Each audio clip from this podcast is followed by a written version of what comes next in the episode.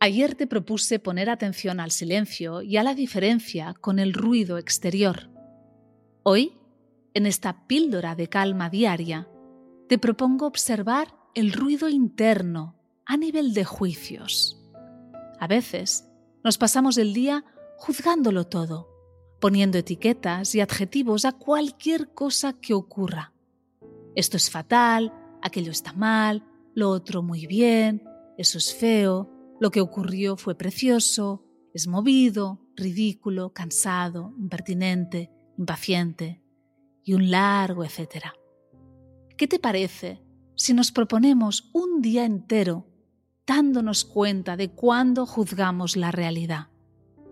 Observa qué te dice tu mente de lo que va ocurriendo, de lo que ves, de lo que piensas.